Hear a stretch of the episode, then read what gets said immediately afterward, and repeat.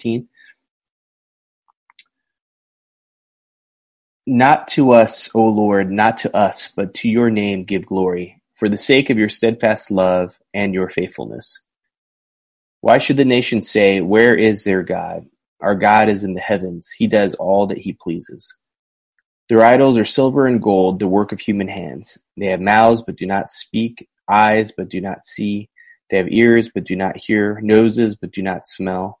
They have hands, but do not feel feet but do not walk, and they do not make a sound in their throat. Those who make them become like them. So do all who trust in them. O Israel, trust in the Lord, he is their help and their shield. O house of Aaron, trust in the Lord, he is their help and their shield. You who fear the Lord, trust in the Lord, he is their help and their shield. The Lord has remembered us, he will bless us. He will bless the house of Israel, he will bless the house of Aaron. He will bless those who fear the Lord, both the small and the great. May the Lord give you increase, you and your children.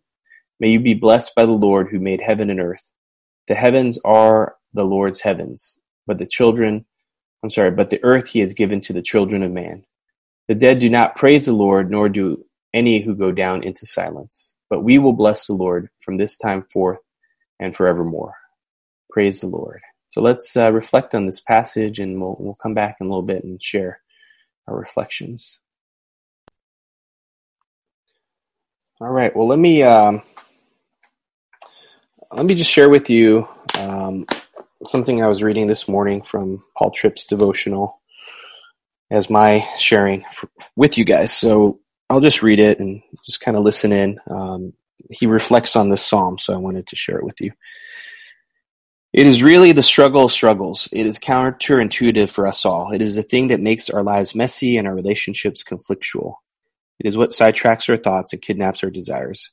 It is the thing below all the other things that you could point to that argues for our need for grace. It is one battle that one never escapes. It is one place where 10 out of 10 of us need rescue. It is a fight that God wages on our behalf to help us remember that life is simply not about us. It is about God, His plan, His kingdom, His glory. This is precisely why the first four words of the Bible may be its most important. In the, the beginning, God. These are four thunderously important words. They really do change everything, from the way you think about your identity, meaning, and purpose to the way you approach even the most incidental of human duties. Everything that was created was made by God and for God. All the glories of the created world were designed to point to His glory. The universe is His, designed to function according to His purpose and plan. That includes you and me. We were not made to live independent, self-directed lives. We were not meant to exist according to our own little self-oriented plans, living for our own moments of glory. No, we were created to live for Him.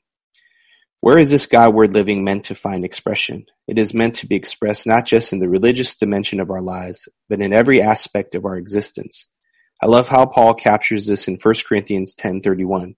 So whether you eat or drink or whatever you do, do all to the glory of God. When Paul thinks of the call to live for the glory of God, he doesn't first think of the big, life-changing, self-consciously spiritual moments of life. No, he thinks of something as mundane and repetitive as eating and drinking. Even the most regular, seemingly unimportant tasks of life must be shaped and directed by a heartfelt desire for the glory of God. Now, I don't know about you, but in the busyness of life, I lose sight of God's existence, let alone his glory. Let's start by admitting that there is nothing less natural for us than to live for the glory of another.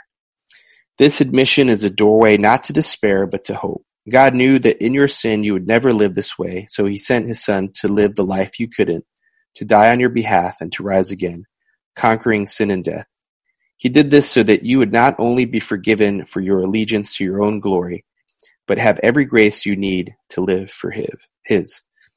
When you admit your need for help, you connect yourself to the rescue he has already provided in his son, Jesus. Reach out for hope by reaching out for the rescue again today. And so I, I thought the very last part really resonated where he just talks about, you know, just admit that we are not able to live this way. And that's why God sent Jesus to die for us and to rise again. And it's, it's in that admission, uh, that we have the grace to live for his glory. You know, when we acknowledge that, yeah, we don't naturally do this.